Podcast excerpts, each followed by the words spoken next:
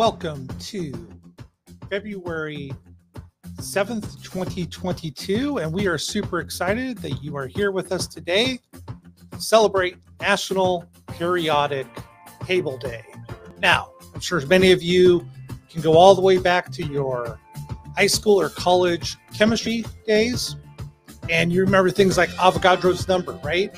Um, which is a number of units in one mole of a substance equal to 6.0221407 times 10 to the 23rd power.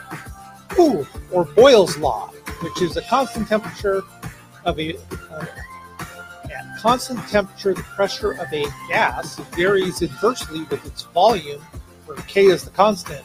Or how about balancing the equations of Charles's law or Dalton's law or Bragg's equations or Hendrik's law for calculating solubility of gases?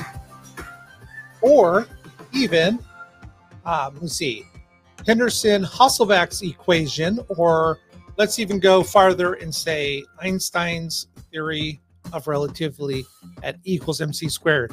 All of this could not have happened or could not have been calculated had we not had a periodic table.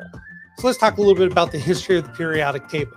In 1817, German chemist uh, Johann Dober, Dobereiner along with Swiss chemist J.J. Berlioz, sorry, these names, I, I'm not very good with them, I apologize, laid the groundwork for the periodic table as we know it.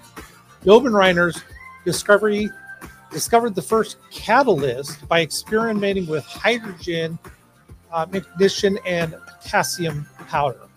So on Saturday, February 7th, 1863, English chemist and scientist John Newland published the periodic table of elements, which uh, organized 56 elements into 11 groups. In 1869, Russian chemist and scientist Dmitry Mendeleev, uh, born on February 7th, formulated the present day periodic table. 1904, chemist, uh, Scottish chemist William Ramsay discovered four noble gases neon, argon, krypton, and xenon. And he wins the Nobel Prize for these findings.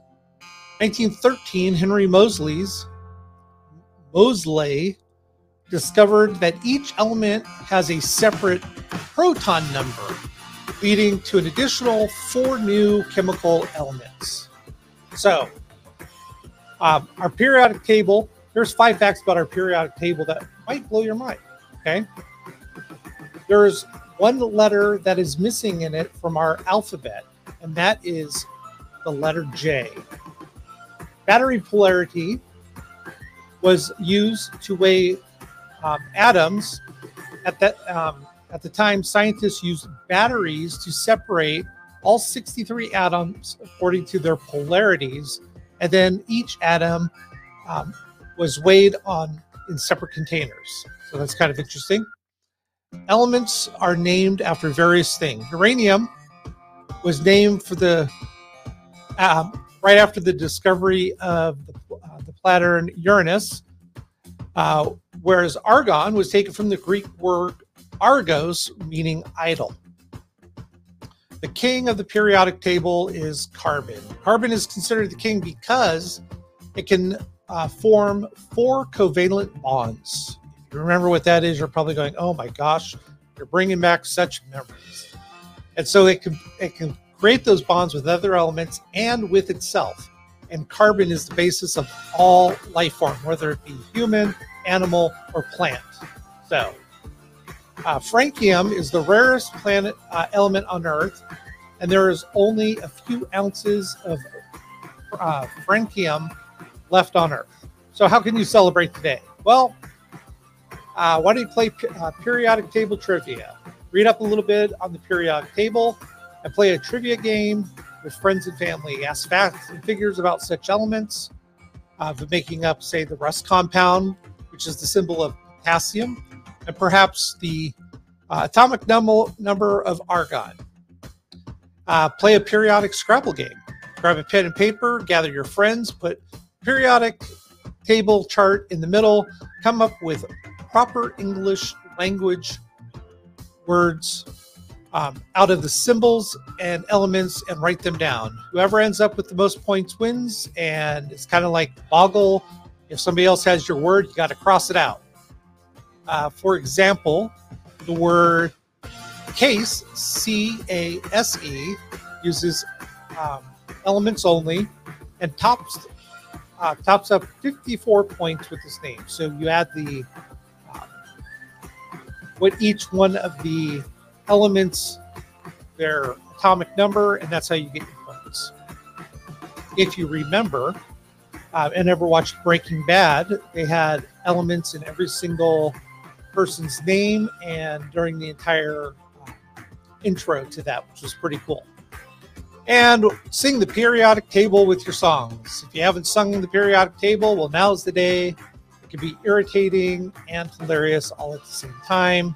Sure is a memorable, way to relive the dreaded chem exam days. You can find that on YouTube, I'm sure. And as always, I do ask that you take a picture of yourself and um, post it with whatever you're doing today. Show us how you celebrate and add the hashtag. Pure, uh, uh, sorry, add the hashtag DPB peri, periodic table 2022. Again,